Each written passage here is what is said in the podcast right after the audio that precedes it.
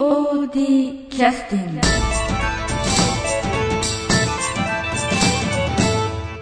はい、それでは劇団 POD のPOD キャスティングを始めさせていただきます。今日は実は、客演の皆さんと大いに飲もうぜ会に、参加いただきまして、はい、非常に、楽しいお酒を、今回も飲んでいただいております、はい、レイミさんに、はい、来ていただいております、はい、よろしくお願いします。レイミさんは今回は、はい、企画ユニットワンクールっていうところで活動していらっしゃった時は、はい、カタカナでレイミという名前で参加されてましたけど、はいはい、いつの間にか改名されたんですか？はい、新しいその私の断りもなくとか聞かれなかったからたまたまですよやだなそれはなんかこうちょっとやっぱり日本人に見られないからとかそういうことですか？その外部と、その例えば手続きとかそういう時に、やっぱり名字があった方が楽だっていうことに気づいて。手続きということですか？なんかなんていうか申請書類だとか、その確かにね、そうなんか芸名で言うわけにもいかないし、だからといってそこに行った時に、あれこのチラシのどの人なんですかっていうふうに言われるのもあ面倒くさいなと思って。あ、そういうことが多々あったんですか？はい、そうです。なるほど。で今回はもうあれいいんですよね、中川レイミという名前で出してらっしゃる。それで全然問題ない。はい、あ、なるほど。はい、前もおっしゃってましたけど、お礼の礼に美しい礼、礼儀というか、そうです、はい、なかなかなんていうかご両親もなんていうか素敵な名前お付けになりますよね。ちょっと変わった名前で、家族の中には反対する人もいたらしいんですが、ちょっと奇抜すぎるって言って、だけどうちの親が孔子が好きで、でその仁義礼智とかそういうのから礼っていう字を取って、でそこに、当時よくつけられてた、今はあんまつけられてないみたいですけど、美しいっていう字をつけて、それで礼美っていうふうに名付けたらしいんです。そうですね、こうやっぱりこう礼の精神っていうかね、全く残念ながらでもレミさんがこうレミさんと呼びさせていただいてますけど、レミさんがいろんなところに、いわゆるその広報活動みたいな形でいろんな劇団さんとかにこうで、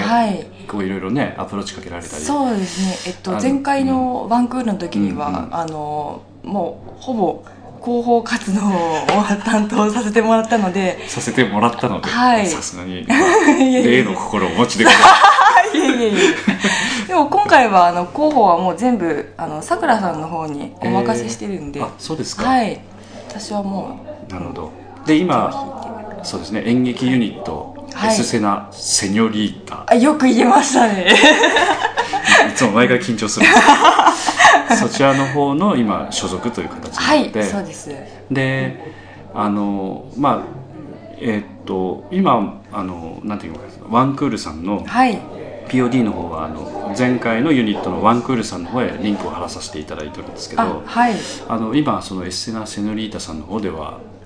そういったホームページとか立ち上げたりとか、そういった準備とか進めてらっしゃるんですか？そう予定です。あ、そうですか。今ちょっとまだ準備中なので、まだ外には出してないんですけども。今度公演はいつされるんでしたっけ？ですね、2008年の5月18日土曜日じゃなくて日曜日です。5月18日の日曜日。場所はどちらで？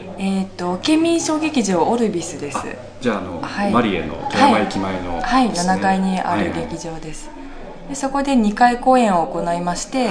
で13時からとそれから17時から開演になりますね。日曜日2回ですか？じゃあ月曜日お仕事でした？大変ですね。月曜日はお休みですか？あ、そうなんですか。だったと思います。はい、なるほど。ということは POD の公演が2月の初旬にありますので、3ヶ月ぐらいですから、もうそろそろでも練習を始めてらっしゃるんじゃないですか。もうだいぶ前からやってはいるんですけども。そうですか、はい、なるほど、うん、でもこれからは多分POD さんの方の練習にこうどんどん入っていくので、そうですね、重なってしまうんです。そうですね、これからちょっと日曜日の練習もね、はい、始まりますので、大変申し訳ないですけど、こちらの練習をぜひまた参加してその間にはい、本公演の方の、多分セリフとか全部飛んでると思いますPOD 公演の打ち上げが終わったら、あ、全部終わったっていう気持ちになると思いますまあでもほら、レミさんの場合は殿下の報道があるじゃないですか。え、忘れてもつなぐ力があるじゃないですか必須なんですよ必須なんですよ止めたらまずいっていうただその一点です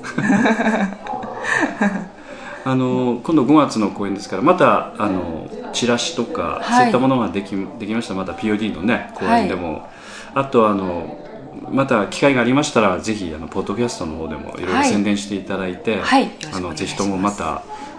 新しいお客さんを開拓、ね、してくださればと思いますので、はい、よろしくお願いいたしますよろしくお願いします。で、今回はミスタームーンライト2月の POD の公演で、はい、どんな役されるんですか。ですね、図書館の司書の役で、はい、ジュリーちゃんっていう女の子の役。ジュリーちゃんっていう名前なんです。はい。なるほど。男の子ですか。女の子ですよ。女の子ですか。ジュリーってのは、ジュリー、樹木の樹に、はいはいはい、里っていう字だった。なるほど。そうか、沢田研二のあれではないですよね。ジュリーではないんですね。ちょっと伸ばさない方ですねそっちのジュリーも結構好きなんですけどねちょっと今回はちょっと違ってたっていう、そっちのジュリーも好きだっていう話はまた休憩後にまたそういった傾向性のある方に惹かれるっていうのはねまあまあまあその書士の役っていうのは、はい、実際先ほどというか前回出ていただいた森永初音さんをお聞きしましたら、森永さんは物語を、引っ張っていったり、あるいはお客さんと物語を接点を作るような役回りで、ちょっとピンスポンが当たったりしたり、そういった役なんだけどっていうふうなことだったんですけど、でも同じ図書館に勤めてらっしゃるっていうことになるわけですよね。はい、そうですね、主人公も図書館ですし、なんていうか、結構なんていうんでしょう、他のいろいろな人との絡みも多い役と言えるのかな。ジュリちゃんがですね、ジュリちゃんがなんていうか、実際にそんなに話さなくても同じ場にいるっていうのが多いですね。なるほど、はい、で、今回練習風景とか、はいはい、いろいろちょっと撮って佐野さんが撮って、私の方に送ってきてくださって、はい、ドキュメント用っていう形で送ってきてくださってるんですけど、レイミさん、確かに写ってる姿を見ると誰かの後ろとか、なんかね、背後霊のようにこう、一応取り付いてるように生きてる予定なんですけどね、誰かの後ろにこうついて回ってるような感じに見えますね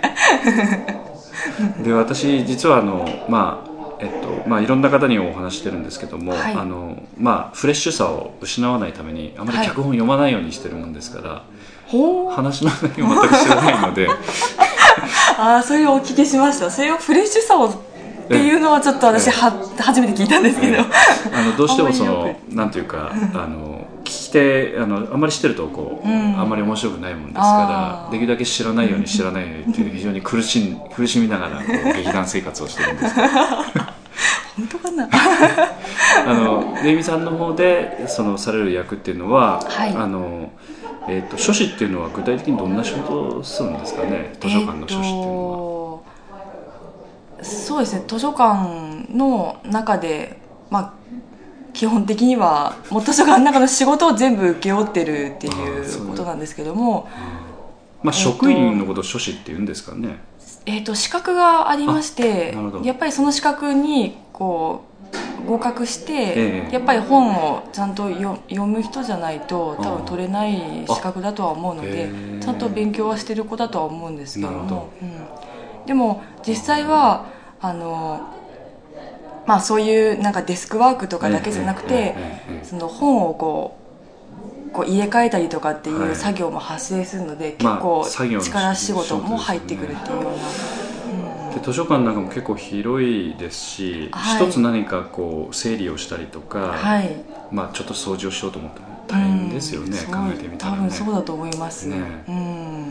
おそらく先ほどなんか調べてらっしゃったのがちょっと分かりませんけど、書士の仕事っていうのは私全然分からなかったんですけど、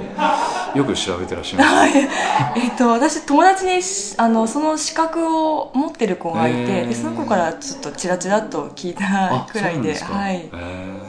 だからやっぱりそういった試験があってっていうことなんですね。そうらしいですね。まあおそらく仕事的にはなんていうか知的な感じのね仕事でもあるし、なりたい人っていうのは結構いらっしゃるような気がするので、結構競争倍率も高いんじゃないかっていう感じがしますけどね。そうかもしれません、ね、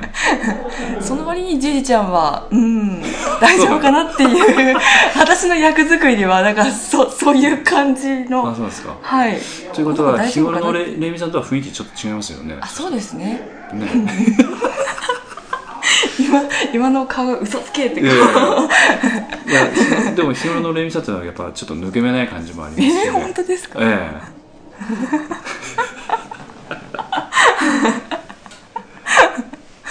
さくらさんとか聞いたら指さして笑いますそうっすか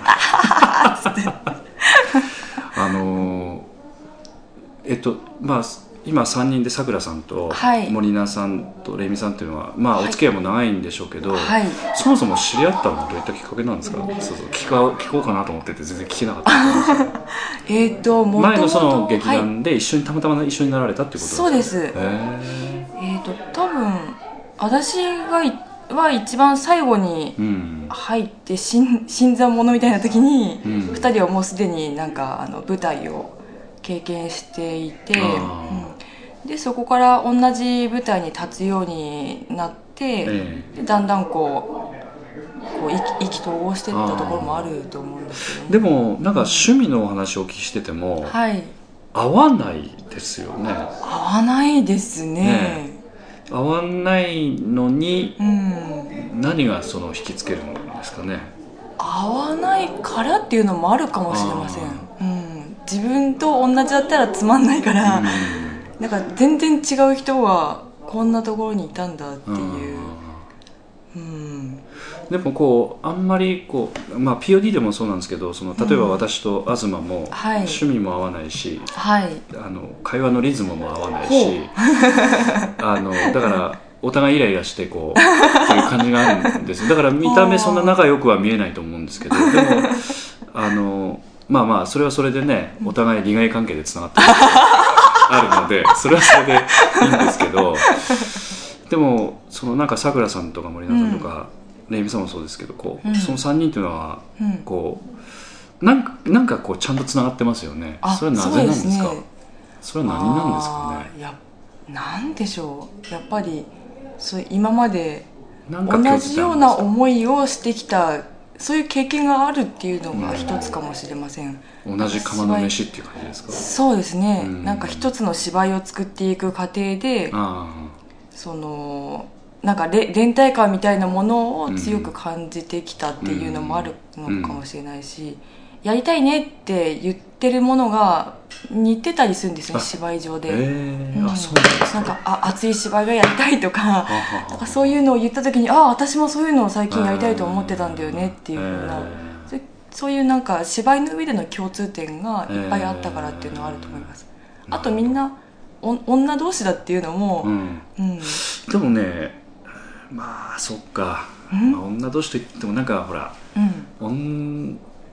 の人っぽくないじゃないですか。残念ながらっていうか、そのさっぱりしてるんですよね。そうですね。今の男の子にもないくらいのさっぱり感があるっていうかね、そういった雰囲気があるので、ドロドロしてないんですよね。そうですね。それも不思議ですよね。そうかもしれませんね。女同士だったらなんかうまくいかなかったら、なんか表面上では楽しそうにやってても中ではちゃんとつながってないとかそういうのはよくある話ですから、どっちかというとね、うん、男の子の集まりに似てる本当ですか？感じがしますよね。あ、そのなんていうかそのいい部分ということですよね。さっぱりしてるところが、さっぱりした付き合いがね、うんうん、だからあんまりお互い引きずらないし、うん、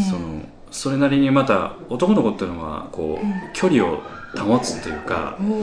ん、こうあんまりベタベタしないところもあるんですね、うん、でもこうお付き合いをずっとうまく続けるっていうか、うん、そういったところ その辺がこう3人にあるっていうかね、うんうん、なんか絶妙の距離感を持ってやってらっしゃるんだ。そうですね、そういうのはそう、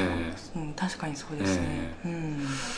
でも例えば芝居の進め方とか、うん、リズムとか、うん、おそらく明らかに違うんじゃないかなっていうところもあるんだけど本当うまくやってらっしゃいますよね。はい、うんうん、一人一人が私はあれですけど2人ともやっぱり芝居に対して、うん、なんか自分とは違うすごいところを持ってるっていうのが分かるので、うんうん、例えばモリナさんだったら、ちゃんとこう着実にやっていけるっていう、うんうんうん、なんかなんていうかな、ちょっとはみ出したことをしそうになると、それもうちょっと待ってって、こういうふうにやったらこう効率よくやれるんじゃないっていうふうに言ってくれたりする、違う視点からものを見てくれるし、さくらさんの場合だったらもうどんどんこう前にこう引っ張ってってくれる力があって、もう脚本もすぐ書くし演技もパワフルだしで、やりたいっていうなんか企画の力もあるし、そういうところは自分にないところだなって思うと、レミさんはワープするっていう感じですもんね。ワープA 地点から C 地点まで周りの雰囲気に乗るのはよくあります、うん、まあ、どっちかというとそうですね、レミさんの方はちょっと細かいところを気がつくっていうかね。あ、本当ですか？うん、ちょっとね、脇役っていうかなんていうか裏方のところっていうのは結構気配りしてやってらっしゃるところありますよね。あ、好きだっていうのはあるかもしれません、うん、裏の仕事だから、うんうん、だからそっか、そういうバランスも取れてるんだね、やっぱね。あ、そうですね。だからこれでまあ1年がかりぐらいで、うん、なんかこう一人一人こう切り崩そうかなとかね、いろいろこう考えながら、うん、あらら、それ POD に引っ張ろうと思ってますそれあ、安田さんからはそういう話が出るかもなというような予測は3人ともしてたんですけど、さっきの鍋食べだからねいろいろしてたんですけど、でもやっぱりね、なんかこうそういうのがあるんで、うん、なかなかちょっと崩しづらいです、ね、なんかね、うん、なんか POD さんは合わないよなっていうようなことがもしかしたらあるのかもかなと思うくらいにしっくりちょっといってらっしゃるので、だからやっぱりその 3人のユニットっていうのでやっぱり動きたいんだなっていうのはね、うんうん、そういったなんかポイントが感じられますよね。それ以外のなんか要素が加わると、その3人でなかなかちょっと入れないかなっていうのはね、あ、自由に動きにくいっていうのはあるかもしれません。まあそういうのが飽きてきたらね、また考えていただける恐ろしい何も恐ろしいこと言ってないじゃないですか、いや気をつけなきゃ取り込まれるそれではちょっと休憩の曲をお願いしたいんですけど、はい、なんかいきなりちょっとお願いして申し訳ないんですけど、はい、なんかあります？別に曲名言われなくてもいいんですけど、何でもあればそうですね、この芝居がどの後のぐらいでも結構です。あ、そしたらまあいろいろ見に来てくださって本当にありがたいんですけど、はい、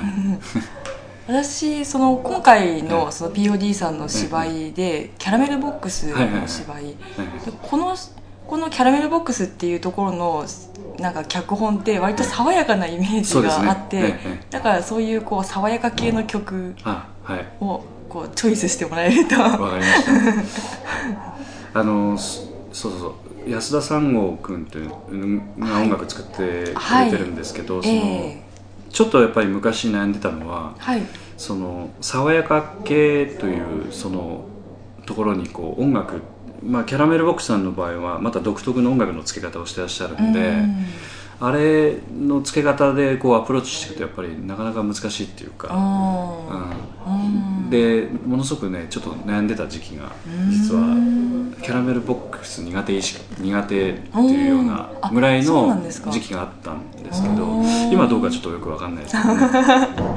じゃあ安田三郷さんがこうイメージする、その今回の芝居のに近いもの、多分今回は作曲されるんですよね、でまだ何もおそらくできてないと思うんですけど、だから前キャラメルボックスさんの芝居でトゥルースっていう芝居を時代劇させていただいたんですけど、ものすごい重たい音楽を作ったんですが、実際キャラメルボックスさんの芝居その後で拝見させていただいたんですけど、トーンが全く、まあ、逆に言うと黒色と白色ぐらいの違いがあるぐらいの違いがあったんで、まあ、面白いなっていうふうな話してたんですけどね、見てても全然違和感なくちゃんと芝居に溶け込んでたっていう感じがしたんですけど、まあ、おそらくでもキャラメルボックスさんのオリジナル知ってらっしゃる方にすると、やっぱりあれこれは違うって感じる思われるかもしれないですけどね、だそれぐらいにやっぱり音楽でもなんていうか味付けが変わるって言いますかね、と言いながらちょっとどの曲がいいかいろいろ考えてるんですまあちょっと適当にじゃあ入れさせていただきます、はい、ありがとうございます、はい、では爽やかな曲ブラックフラッグブルーズより第30回記念公演です。ブラックフラッグブルーズより君の待つ空へ、宮越小杖と申します。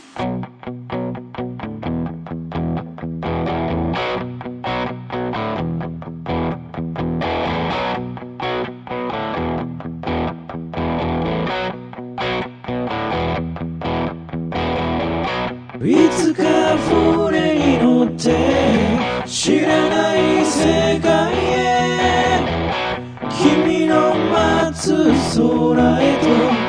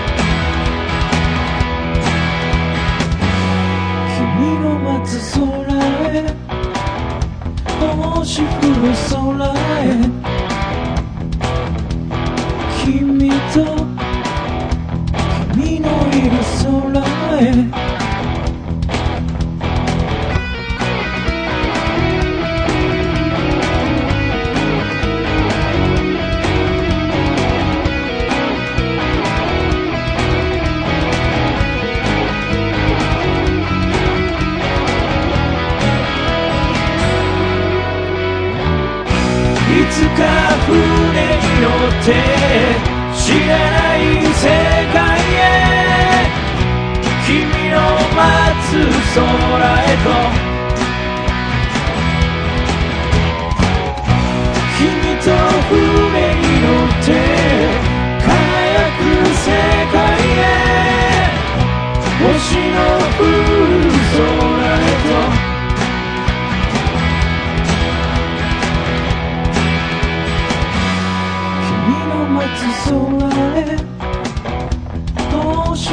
空へ君と君のいる空へ